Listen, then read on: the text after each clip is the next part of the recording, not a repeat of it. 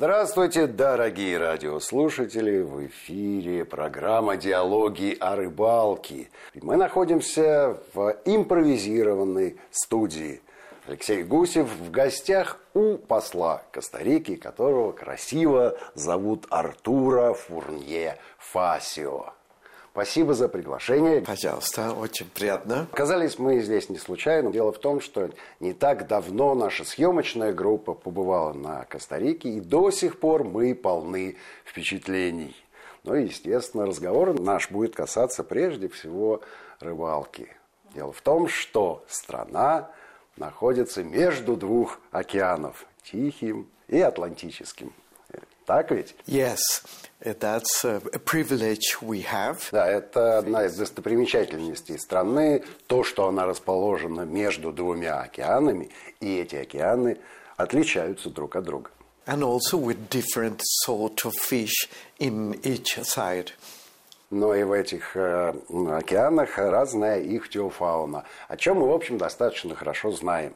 Когда мы были в стране, то обратили внимание на то, что рыболовная инфраструктура весьма развита. Есть и базы, есть марины, порты, где невооруженным глазом видно, какое большое количество рыбацких лодок, яхт и шхун там располагается. Сколько в стране рыболовов? Well, it's hard to say how many, because... Весьма сложно ответить на вопрос, сколько рыболовов в стране, потому что помимо местных, э, достаточно большое количество этих рыболовов, рыболовной аудитории, так скажем, составляют туристы. Динамично развивается эта отрасль, э, рыболовный туризм. Насколько я понимаю, э, все-таки Карибская побережье э, пользуется большей популярностью, чем Тихоокеанское. Или я ошибаюсь? It all depends on what you're looking for. Все зависит от того, э, что вы предпочитаете. Тихоокеанское побережье более развитое, с большим количеством дорог, э, большим количеством марин, бухт, заливов, где можно порыбачить и с берега, и с яхты. Однако, если вы предпочитаете больше природу, изумрудный цвет океанской воды, то Карибы, Карибы будут вам по душе. В общем, на все вкусы получается. Вспоминается мне вот э, какой эпизод. Первый же день, когда мы приехали на Коста-Рику, мы отправились, собственно, на Карибское побережье. И там буквально за 40 минут поймали трех тарпонов по 55 килограммов каждый. Можем ли мы это считать рыбацкой удачей, или это обычное дело для Карибского побережья? Well, it could be both things. Господин посол говорит, что нам повезло, новичкам везет, как он сказал. Ну и помимо этого, конечно, природа там настолько чистая и незагрязненная, что рыба чувствует себя как рыба в воде и а, ее достаточно много, и туристы любят посещать это место, потому что рыбацкая удача, как правило, сопутствует практически всем. Другой вопрос – размерные характеристики. Ну, вот то, что рыба там есть, ну, действительно, когда мы там производили съемки, ее было видно, причем на разном расстоянии от лодки. И это, конечно, так немножко заводило эмоционально, когда ты видишь, вот она. Yes, it happens in both sides. Тихоокеанское побережье тоже полно жизни, и помимо рыб там встречаются еще и киты, которые приплывают туда подрастить своих детенышей, и дельфины. Это действительно правда, нам попадались и те, и другие. Ну, а что касается рыбы, там достаточно много всяких разновидностей этих рыб. И господин посол благодарит нашу программу за то, что мы популяризируем Коста-Рику как место идеальное для рыболовного туризма, и чем больше мы будем про это рассказывать, тем выше вероятность того, что наши отечественные рыболовы будут посещать эти благословенные места, что, собственно говоря, мы им тоже желаем, потому что там действительно есть на что посмотреть. Помимо побережий э, Атлантического и Тихоокеанского, рыба водится и на материковой части страны. В частности, там можно поймать такую для нас необычную рыбу, как панцирную щуку. Это гаспар. Ловили ли вы, господин посол, когда-нибудь панцирную щуку? No, myself not. Потому что боитесь, понятно. No, no, it's just something I, I don't practice. Вот выясняется, какая подробность. Сам господин посол любит пешие прогулки в горах. А рыбу не ловит, зато очень любит ее есть в разных вариантах приготовления разных блюд ему доставляет больше удовольствия, чем рыбная ловля. Однако у него э, достаточно много э, друзей, которые увлекаются рыбалкой.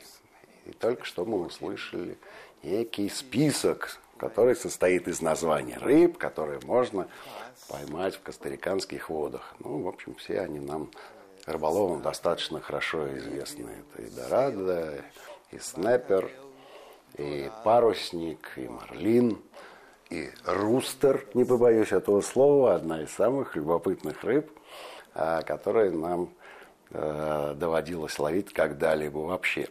Одной из самых спортивных рыб, наверное, является парусник или sailfish – Насколько я понимаю, господин посол никогда не пробовал или все-таки доводилось выходить в море вместе с рыболовами. No, actually, I, I haven't. Now that I... Господин посол пока новичок в рыбалке, то есть он ни разу не участвовал в о серьезных походах в открытый океан с целью поймать парусника, но пообещал нашей программе, что обязательно, как только он вернется в Коста-Рику, бросив все остальные дела, присоединится к рыболовной компании, выйдет в открытое море попробует парусника поймать. Что еще э, важного сказал господин посол в своей длинной речи? А вот что. А, что ему очень нравится а, такой подход рыболовный, а, который исповедуют и многие наши рыболовы поймал, отпустил. То есть мы ловим рыбу не для того, чтобы ее съесть, а для того, чтобы с ней сфотографироваться, заснять ее на видео и после этого выпустить обратно в море с тем, чтобы она радовала наших коллег – и партнеров по всему миру, откуда бы они в Коста-Рику не приехали. А помимо рыбы, господин посол указал на то, что на Коста-Рике есть довольно большая популяция черепах, за которыми местные жители ухаживают и следят весьма внимательно. А предлагаю сейчас поговорить э, не столько о рыбалке, сколько о достопримечательностях – которые можно увидеть и посетить в вашей стране.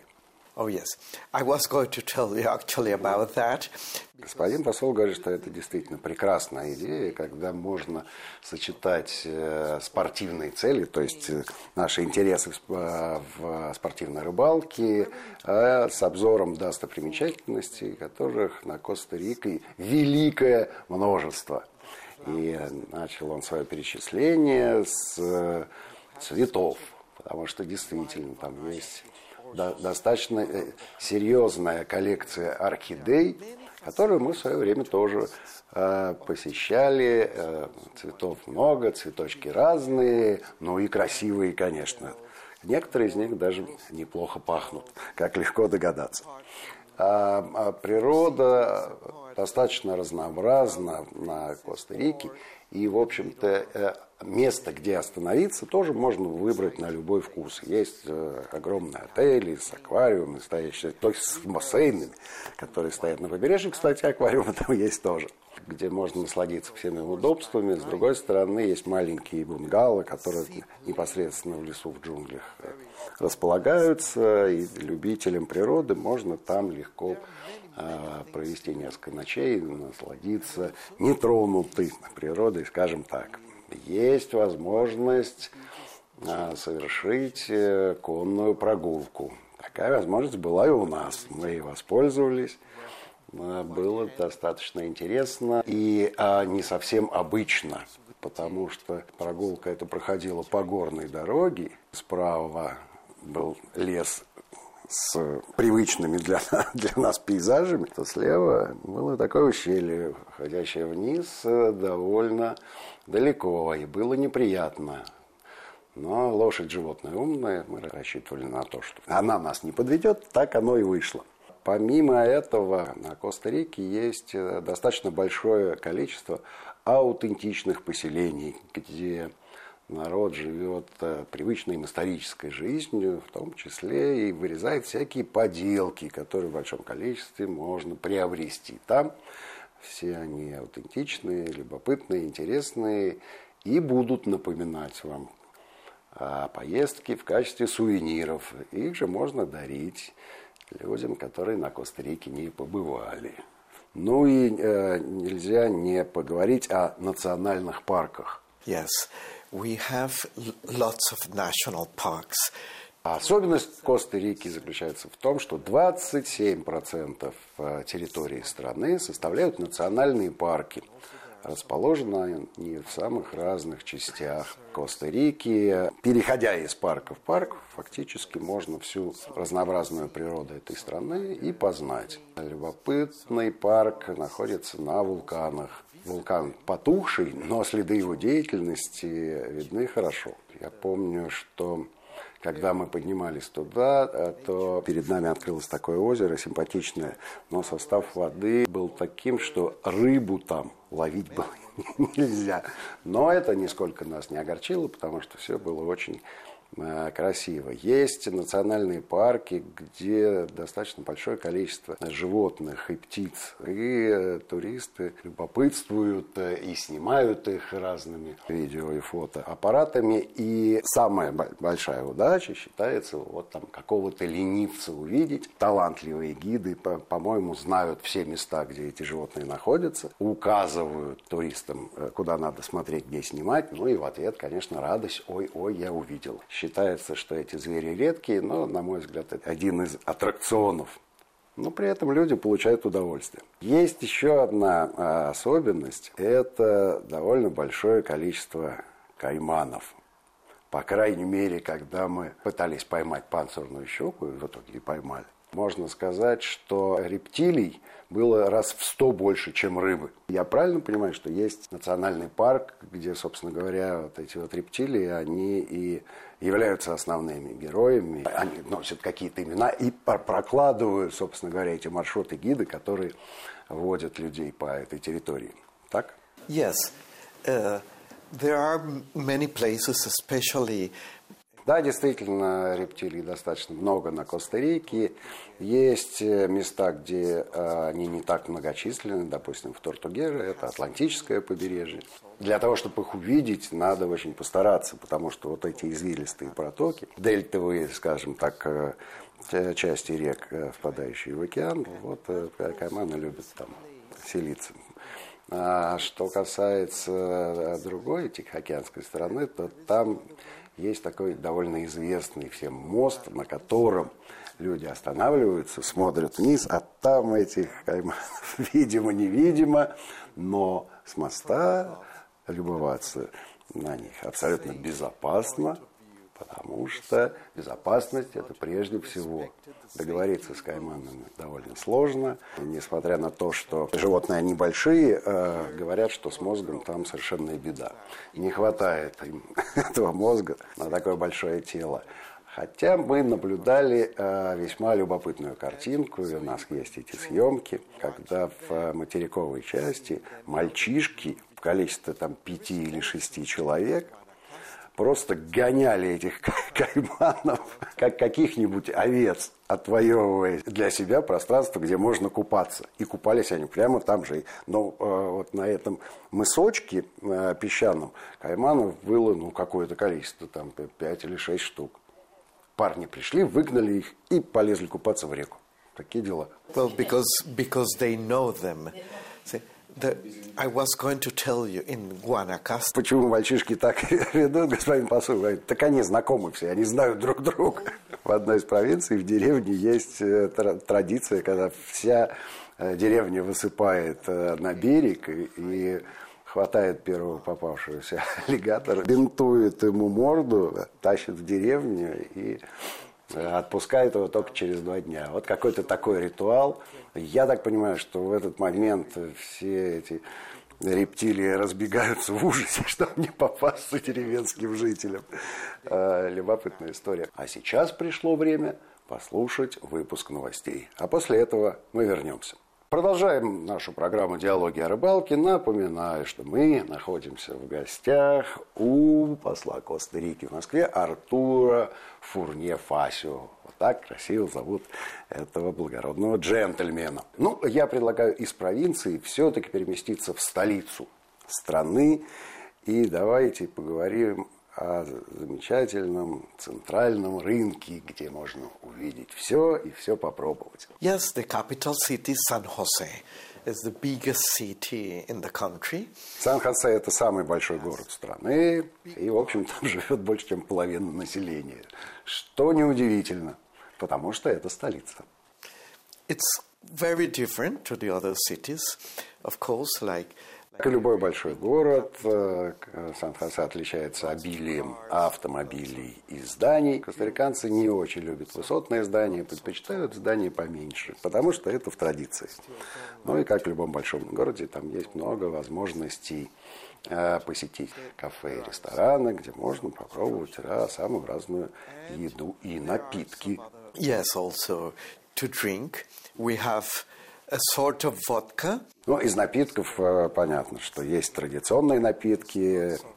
Господин посол говорит, что и водка у них есть особого своего сорта, не такая крепкая, как у нас, пол Менделеева. Понятно, что есть э, напитки, сделанные из сахарного тростника, это ром, ну и есть э, всякие напитки полегче. Мы знакомились с напитками на Коста-Рике. М- могу сказать, что ром протестировали и продегустировали, и можем оценить его качество как очень высокое. Of course, what we drink more is coffee. Ну и самый главный напиток на Коста-Рике – это, наверное, кофе. Действительно, костариканский кофе славится своим качеством. Есть даже специальные экскурсии на кофейные плантации, где можно посмотреть, как это растение растет, какие этапы проходят в своей жизни, а как выглядят зеленые плоды кофе, как их обрабатывают, прежде чем они превратятся в привычные нам кофейные зерна коричневого цвета, прожаренные. На самом деле все в природе все не совсем так. И э, костариканский кофе э, поставляется и, на, и к нам в страну, ну и высоко ценится специалистами и любителями. А когда тестируешь кофе там, то этот напиток все-таки отличается от привычного нам, потому что стариканцы и заваривают очень любопытно в таком носке-мешке. Сортов этого кофе, в зависимости от степени прожарки, там не один, не два, а буквально десятки. Ну и можно смешивать разные сорта кофе между собой и получать э, напиток э, который соответствует вашим личным предпочтениям. Кофе действительно хорош. And you were asking about the marketplace. Как и положено, рынку или базару, на нем можно найти все. Практически в любом населенном пункте базар или рынок обязательно присутствует, занимает, как правило, центральную часть города, на центральной площади, но и э, соответствует масштабам города. А Сан-Хосе рынок большой, все на нем можно посмотреть, увидеть. Много фруктов, потому что климат позволяет круглый год выращивать фрукты и овощи, и на рынке полно э, плодов и ягод. А помимо этого можно купить всякие сувениры из дерева, из кожи и вообще поделки, которые местные жители делают. В общем, если посетить рынок, то можно составить себе довольно полное представление о стране, в которой мы находимся. Мы рынки посещать любим, для нас это познавательно, интересно и вкусно, потому что там можно попробовать любую местную продукцию, в том числе и рыбу. Из э, того, что мне э, врезалось в память на всю жизнь при посещении Коста-Рики, это вот тот самый аттракцион, когда между двумя точками натянут трос, и ты на этом тросе спускаешься сверху вниз, привязанный только э, страховкой. При этом под тобой может быть и, и, и 80, там, да, и 70 метров. И это, конечно, незабываемая история. Есть два вида этих канатов, а, вернее, а, способа крепления человека к ним. Можно ехать как, как в люлечке, да, держ- держась рукой, а иной раз тебя привязывают за спину, и ты летишь лицом вперед. Вот это совершенно отдельное удовольствие. Надо, конечно, чисто морально готовиться к этому событию. Врезается в память на всю жизнь. Есть о чем рассказать, есть чем поделиться. Прекрасные, интересные впечатления. And also it's very nice because... А вот в отличие от рыбалки, на канопе, господин посол, я чувствую, неоднократно бывал и ему очень нравится, что когда ты летишь, что ты можешь а, смотреть по сторонам и много чего видеть вокруг. Но это если ты поборол страх. Потому что если страх не поборол, то глаза зажмурил и ждешь, когда этот ужас кончится. Вот такой состоялся у меня разговор с полномочным послом Республики Коста-Рика в России. А помимо этого я встречался и с женой костариканского посла. Вот как? И, ну, э, в самом хорошем смысле а, Жена рыбачка? Ты знаешь, э, у них семья не очень рыбацкая, но вот рыбу они любят и умеют готовить. Конечно... Ну, конечно вообще кулинарную часть, конечно, надо проводить с женщиной. Вот очень часто. Спасибо. Спасибо за совет. Я его исполнил, воспользовался твоим советом, и мы поговорили про кулинарию, про особенности костариканской кухни и, конечно, про особенности кухни, которая связана с рыбой и с морепродуктами. Насколько я знаю, основное блюдо, самое популярное и... Э, из рыболовной части ты имеешь? Из рыболовной, да, связанное с рыбой. И супруга посла это подтвердила, является севичи. Севичи – это мелко нарезанная рыба. Я бы сказал, тонко нарезанная. То, то, то она бы и мелко, и тонко, они по-разному. Это, в общем, небольшие кусочки рыбы, которые смачиваются обильно лимонным или соком лайма. Туда добавляется соль и перец. И вот севичи одно от другого от, отличается... С разно... перца? Разновидностью рыбы которые используются, и количеством перца, который Слушай, они ну, туда кладут. Я не сильно э, знаком с кулинарией, но знаю, что есть невероятное количество сортов перца. Мы-то знаем, да. ну, в основном черный молотый. Абсолютно да? верно. И он дает совершенно разный вкус. Тут я с тобой согласен. И, соч- и сочетания Тут бывают. я с тобой согласен. Единственное, что я как эксперт, как специалист не могу отличить один перец от другого, но то, что, допустим, в какой-нибудь Южной Корее, в Сеуле заходишь на рынок, а там стоит мешков 20 с абсолютно э, одним и тем же красным порошком. Но они как-то его отличают. И вот я так понимаю, что в Латинской Америке тоже. Но то, что мне понравилось в разговоре с супругой посла, это то, что она подсказала мне, что севичи готовится не только из рыбы, а и из креветок, и из кальмаров. Тоже режут так мелко? Да, тоже мелко режут, на 20 минут оставляют вот в этом вот а, рассоле из э, лимонного сока, соли и специй, и после этого радостно поедают. Но если говорить про, про соль и сахар, я вспомнил один эпизод, за который мне до сих пор немножко стыдно, и я хочу извиниться за него. Так, давай. А, потому что в одной из программ, которые мы сняли на Коста-Рике, мы готовились к ловле рустера. И перед тем, как его поймать, надо было наловить какое-то количество живца, то есть мелкой рыбешки. Мы встали на банки. Ну и я э, с гидом разговариваю, естественно, по-английски. И он мне начинает что-то объяснять и говорит, что вот э, там есть э, сладкая вода недалеко и там, э, значит, рыба немножко другая. Ну, я так и перевел. Я понимаю, что это не точный перевод. Он, он не это имел в виду. Какая сладкая вода. Ну, а на самом деле это так называется вода пресная. То есть есть а. salt water То есть сладкая это в смысле ее water. пить можно. Она сладкая, это при, просто пресная вода. Есть соленая вода и есть пресная. И сейчас, собственно говоря, я это запомнил накрепко, ну и всем сообщаю. Наша программа подошла к концу. А это значит, что диалоги о рыбалке будут продолжаться. Вот так. Ни хвоста, ни чешуи, все будет клево.